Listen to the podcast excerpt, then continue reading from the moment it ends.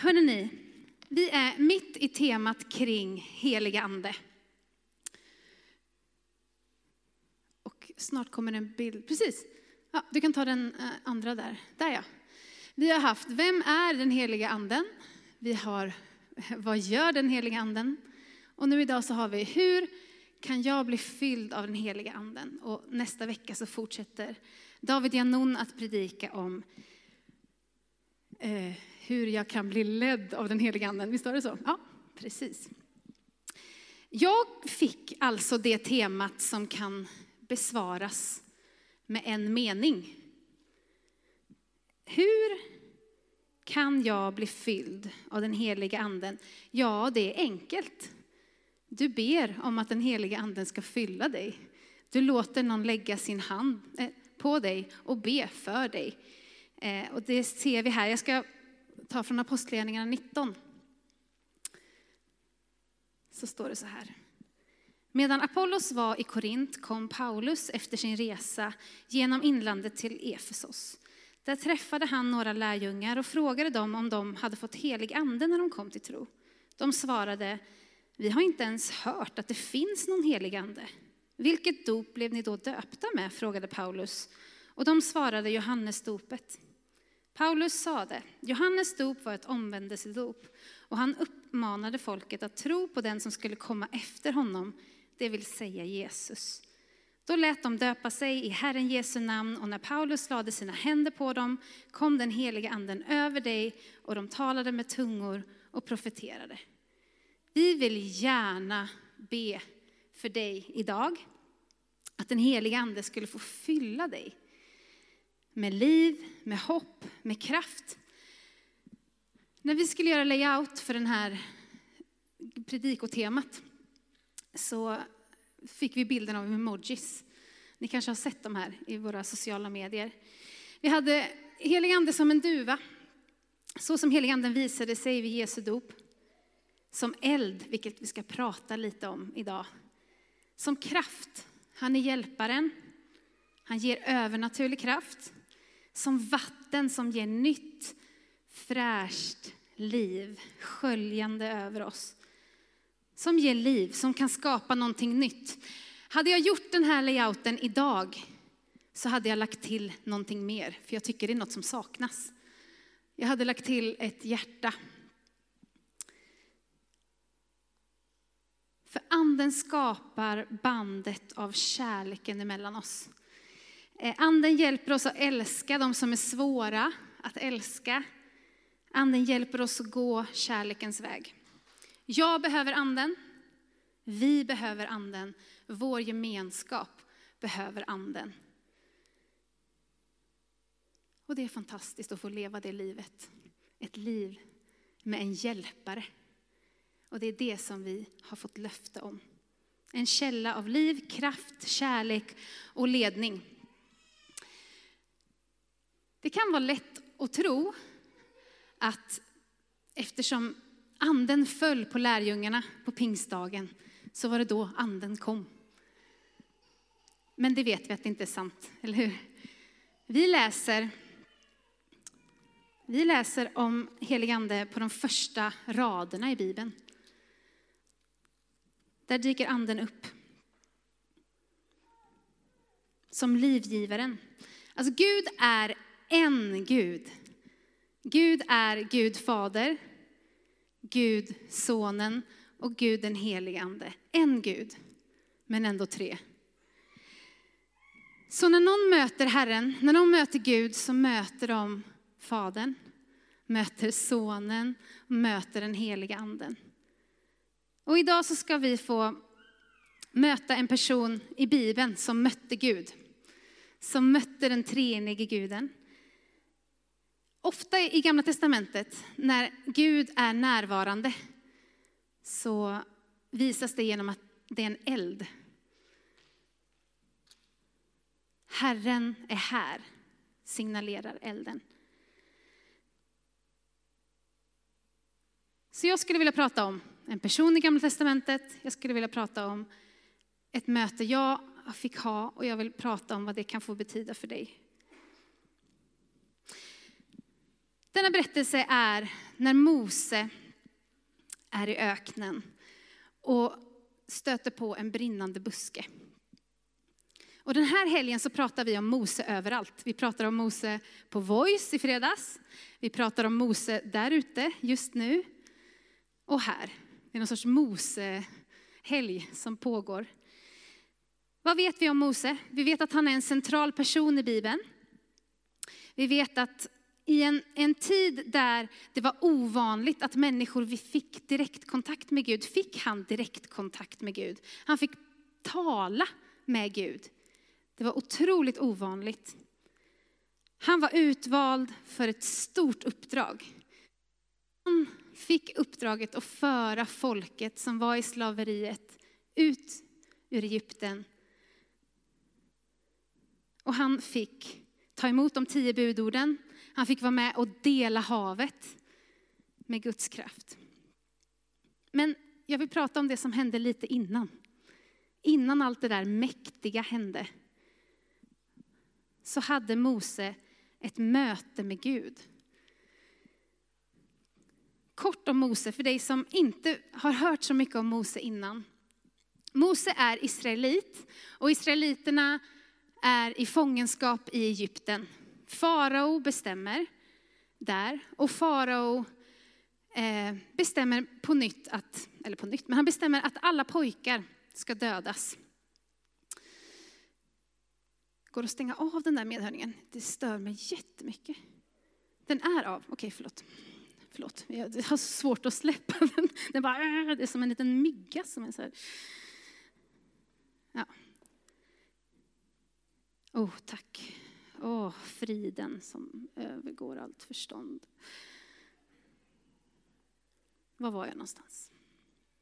Jo, han bestämmer att alla små israelitiska pojkar ska dödas för att de inte ska bli för många. Moses mamma tänker, jag kan inte behålla mitt barn. Jag kan inte ha kvar honom. Så hon sätter honom i en korg och skjuter ut sitt barn på Nilen, floden. Om inte mamma hjärtat går sönder då, så vet jag inte när mamma hjärtat går sönder. Att skjuta ut sitt barn. Att det är ett bättre alternativ att skjuta ut sitt barn på en flod. Men Gud har sin hand över Mose och leder den här korgen till palatset där prinsessan tar upp den här lilla pojken. Och den här pojken, Mose, får växa upp på slottet vid hovet. Och han får allt som han kan behöva. Han blir omhändertagen.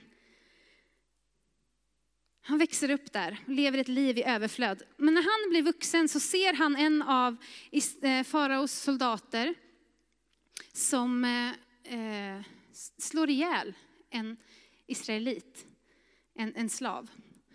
Och Mose reagerar, går in i det här fighten som uppstår och mördar fångvaktaren.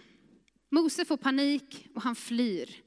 Han flyr landet. Han tänker, det finns ingenting här för mig längre. Jag har misslyckats. Jag drar. Det var hans. Jag vet inte om ni kan tänka er in i det nederlaget. Att vara från att ha allt till att plötsligt inte ha någonting. En kort stund förändrade allt. Nu försöker han skapa sitt nytt liv. Han vaktar fåren. Han har gift sig. Han vaktar sina svärfars får. Från slott till fåraherde. Och när vi möter honom så är han ute med fåren. Och han får se den här synen av den brinnande busken. Det förändrar hela hans liv. Tekniken är inte med mig här idag. Så. Vi ska läsa vad som händer då. Från andra Mosebok 3. Där visade sig Herrens ängel för honom i en eldslåga som slog upp ur en törnbuske. När Mose såg att busken stod i låga utan att brinna upp tänkte han, vilken märklig syn, jag måste gå dit och se varför busken inte brinner upp. Då såg Herren att han gick för att se efter. Då ropade Gud till honom ur törnbusken. Mose, Mose, han svarade, ja, här är jag. Herren sa, kom inte närmare. Ta av dig dina skor för du står på helig mark. Han ser en brinnande buske som inte brinner upp. Det måste varit en helt otrolig otrolig syn. Ur busken så kommer en röst som ropar. Och han förstår, det här är Gud.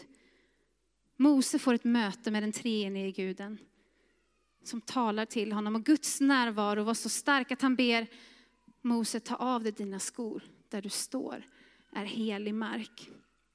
Det är helighet. Gud ger Mose ett uppdrag. Vi läser vidare.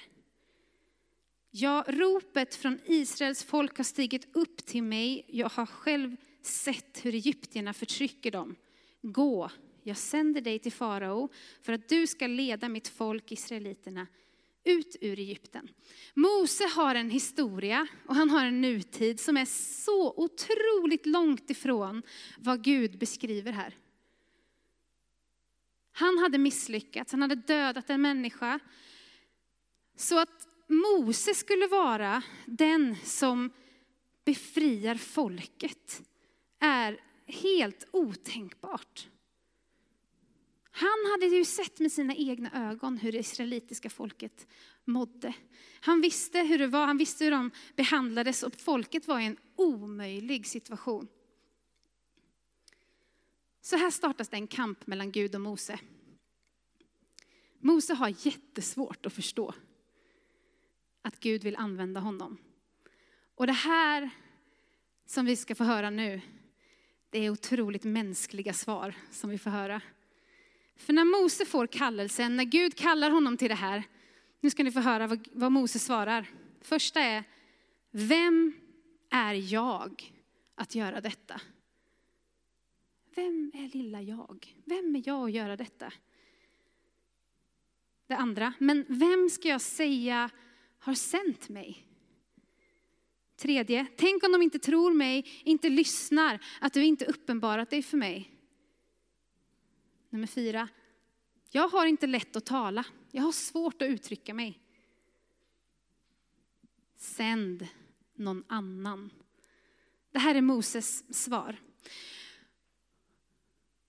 Och jag vet inte hur det är med dig, men jag är jättetacksam för att kampen som Mose har med Gud finns med i våran heliga skrift. Tänk om det var så att vi bara hade sett segern. När Mose liksom går genom havet med folket. Bara Mose, Mose. Men vi får följa med när Mose brottas med Gud. När han har en kamp med Gud. Tänk vilken omsorg att Bibeln tar med oss i den kampen. För jag kan se vad jag säger om mig själv i de här sakerna som Mose säger. Du kan ta fram den bilden, David. Moses svar där, precis. Jag kan känna igen mig i det här, i den här responsen.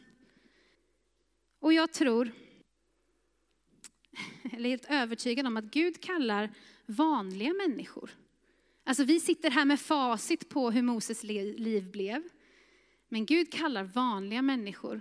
Han kallar inte de som är utrustade utan han utrustar de som han kallar.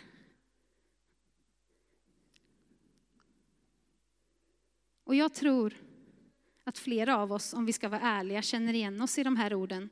Eller liknande ord. Jag har i alla fall, jag känner igen mig i de här orden.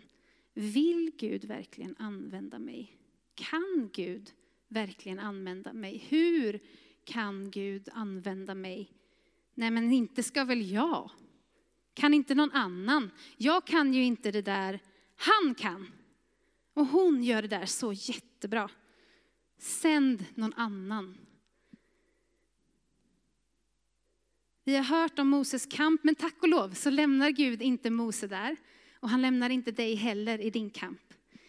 Gång på gång säger Mose emot Gud, men gång på gång så står Gud trofast och kvar vid han säger. Han möter Moses oro, på samma sätt så vill han göra med dig. För nu ska vi se på svaren på Moses frågor.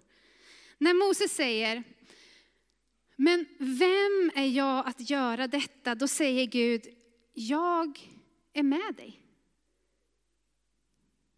Jag är med dig. När Mose säger, men vem ska jag säga har sänt mig? Då säger Gud, säg att den som heter jag är har sänt dig. När Mose säger, men tänk om de inte tror mig, inte lyssnar, att du inte har uppenbarat dig för mig. Då säger Gud, men vad har du i din hand? En stav. Kasta den på marken. Och så gör Gud sitt mirakel. Gud gör miraklet. Han ger Mose strategier för hur han ska bemöta farao. När Mose säger, jag har inte lätt att tala, jag har svårt att uttrycka mig. Då säger Gud så här. Och här är det liksom mic drop läge. Gud säger, vem har gett människan hennes mun? Är det inte jag? Gå nu, jag ska vara med dig och jag ska lära dig vad du ska säga. Mose säger, sänd någon annan. Här börjar man ana att Gud blir lite sådär. Men kom igen Mose. Kom igen. Då säger han, ta med din bror Aron. Jag ska hjälpa er båda att tala tillsammans. Patrik kan komma fram nu. Ta med din bror. Ta med min bror här. För jag ska sjunga en sång nu för er. Jag skriver sånger. Och Patrik sa, det här var en liten annorlunda sång, Josefina, sa han. Jag hoppas att det var ett bra betyg. Men det är en liten annan typ av sång. Kanske inte en sång som har som mål att alla ska sjunga med i, utan en sång som jag vill sjunga från mitt hjärta över dig. Det här heter Moses sång. Och det handlar just om den här kampen som Mose går igenom. Den här är inte utgiven än, men jag tänkte ändå så här, nej. Jag har sjungit den på några ställen, men jag har inte sjungit den här. Så nu vill jag sjunga Moses sång.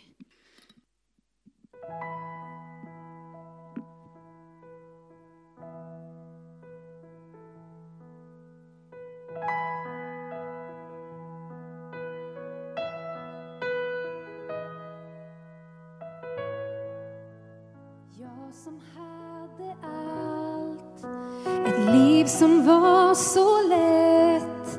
Hur kunde detta ske?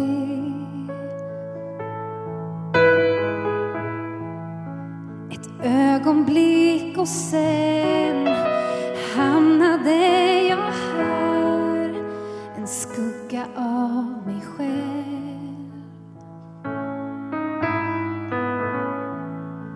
Jag trodde jag sett allt, jag trodde det var slut, att chansen gått förbi.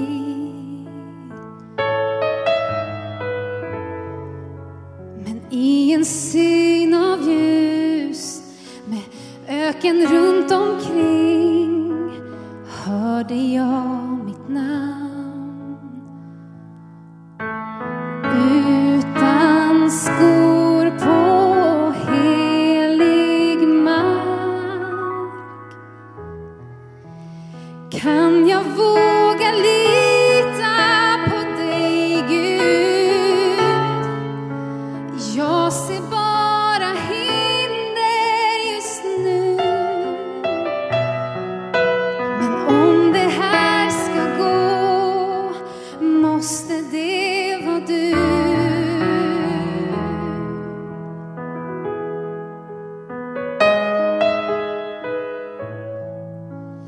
Du som såg mig då och möter mig just nu och vet vad som ska bli.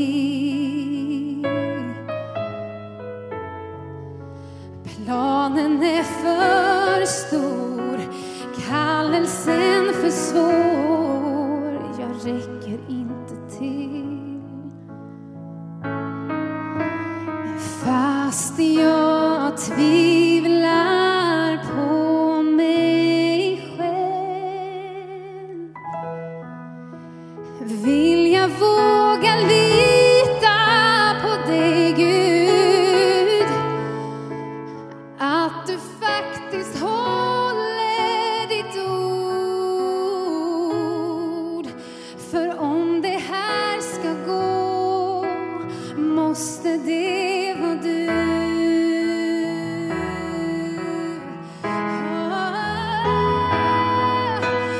Säg inte att dina ord är för små. Säg inte du är för ung.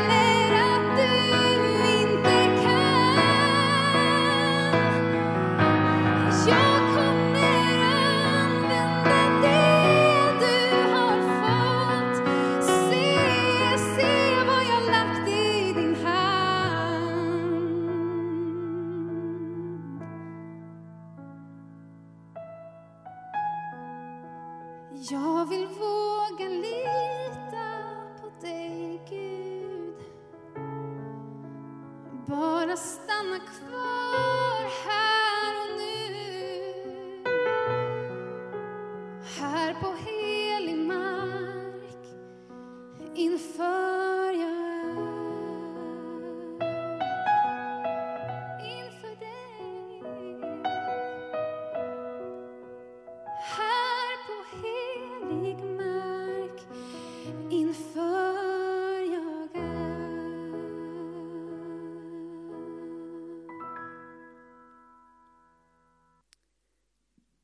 Patrik.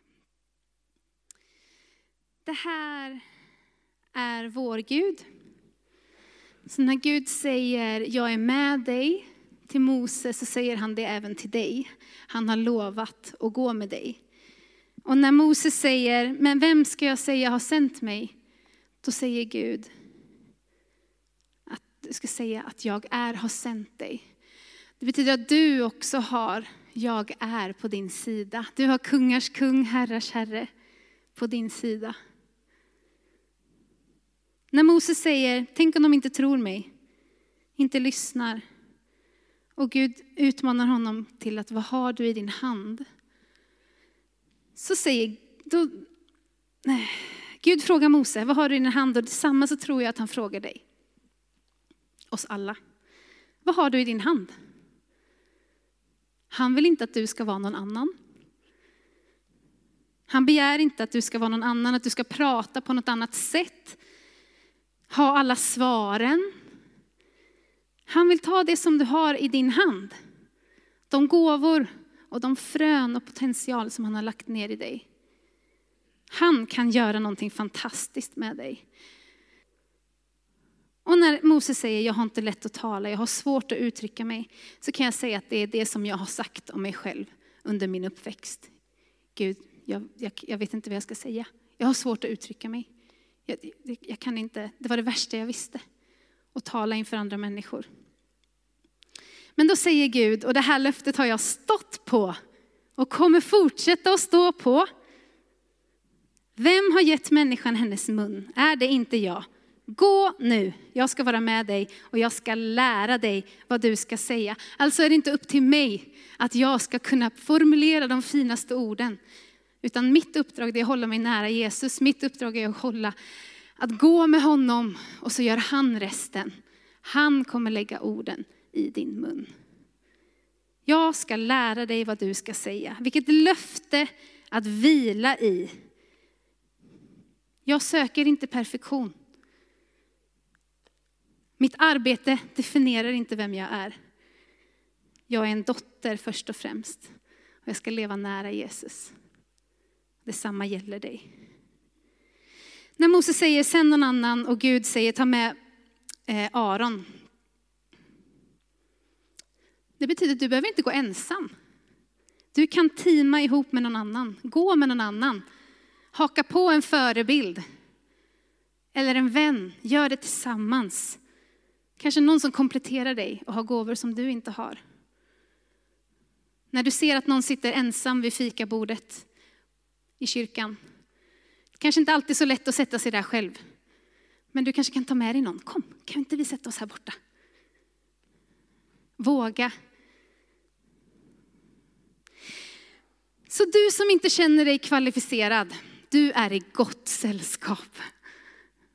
Till och med Mose, denna gigant, kände det. Och tänk vad Gud kan göra med villiga hjärtan. Jag tror att det är dags för flera av oss att sluta titta på alla andra vad de gör. Och inse vad Gud har lagt i dina händer och vad Gud har lagt i ditt liv. Våga gå på det som Gud har lagt på ditt hjärta.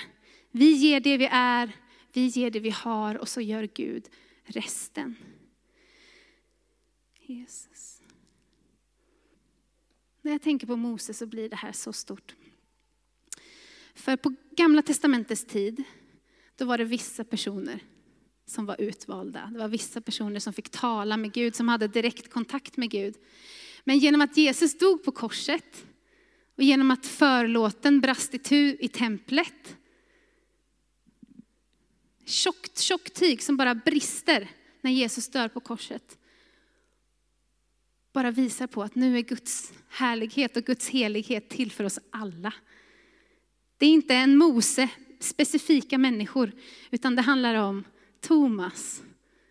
Det handlar om Siv. Det handlar om Linda, Hanna, Melugeta, Monica. Ja, så jag kan inte stå här hela dagen och rabbla upp era namn. Men det handlar ju om oss, eller hur? Det är inte bara Mose längre. Utan helig ande har vi fått. Ett erbjudande som vi alla får.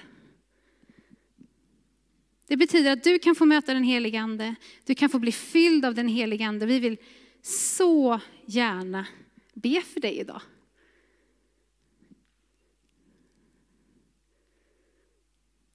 Men också i mina förberedelser idag så har en annan grupp av människor kanske lagts på mitt hjärta. Till dig som en gång har tagit emot heliga ande och du som har heliga ande inom dig, lyssna på det här från andra Timoteusbrevet 1, 6-8. Det här bad en äldstebroder över mig när jag avskildes som ungdomspastor i Pingstkyrkan i Trollhättan. Jag kommer ihåg det som ett kärt minne. Men då står det så här. Därför påminner jag dig om att du ska blåsa liv i den nådegåva från Gud som finns hos dig sedan jag lade mina händer på dig. Ty Gud har inte gett oss modlöshetens ande utan kraftens, kärlekens och självbesinningens. Skäms alltså inte för vittnesbördet om vår Herre och inte heller för mig som är fånge för hans skull utan lid för evangeliet du också med kraften från Gud. Idag är en dag att släppa tanken på vad den som sitter bredvid dig gör. För någon så handlar det här om att du också vet vad Herren har talat till dig om. Men omständigheter eller vad folk har sagt har lagt ett lock på.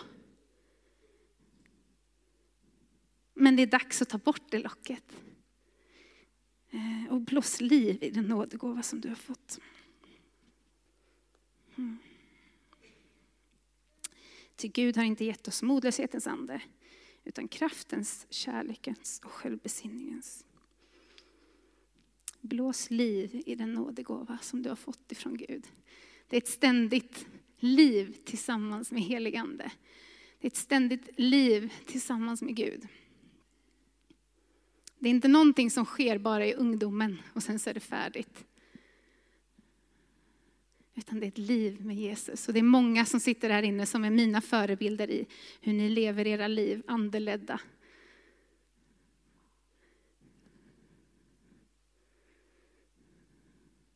När jag läste min bibel inför den här söndagen så reflekterade jag lite över att ni vet att när vi sjunger om helig ande så sjunger vi ofta kom, kom, kom. Och det är bra, det ska vi göra. Helig ande kom. Men ibland så önskar jag att vi skulle ha mer sånger som också säger helig ande är här. Han är här. Och jag tror också att flera känner det här inne just nu. Helig ande är här. Och han vill tala till dig. Och det finns någonting i att vänta. Ibland är tystnad. Ibland är liksom någon sorts förundran i lovsången. Men i tystnad. Det står så här. Bara 2 korta bibelord. När Salomo hade slutat sin bön kom eld ner från himlen och förtärde brännoffret och slaktoffren. Och Herrens härlighet uppfyllde huset. Och i apostlagärningarna så står det. När de hade slutat att be skakades platsen där de var samlade. Och de uppfylldes alla av den helige ande och predikade frimodigt Guds ord. När de slutade. När de hade slutat sin bön. Kanske är det inte alltid en liksom kom. Utan bara också få vila i att Gud är här. Och att Gud vill tala just nu. Så när jag har förberett mig så har Gud på något sätt bara utmanat mig. Att vi skulle ta en stund i tystnad nu. Och det är inte för att det är något magiskt i det. Men ibland så fyller vi allting bara. Med ord, med toner. Jag tror vi ska ta en stund i tystnad. Jag kommer be en kort bön. Och sen tar vi en stund i tystnad innan vi fortsätter. Helige Ande, vi bekänner att vi behöver dig. Vi välkomnar dig att göra ditt verk bland oss. Kom och gör det du vill, Gud.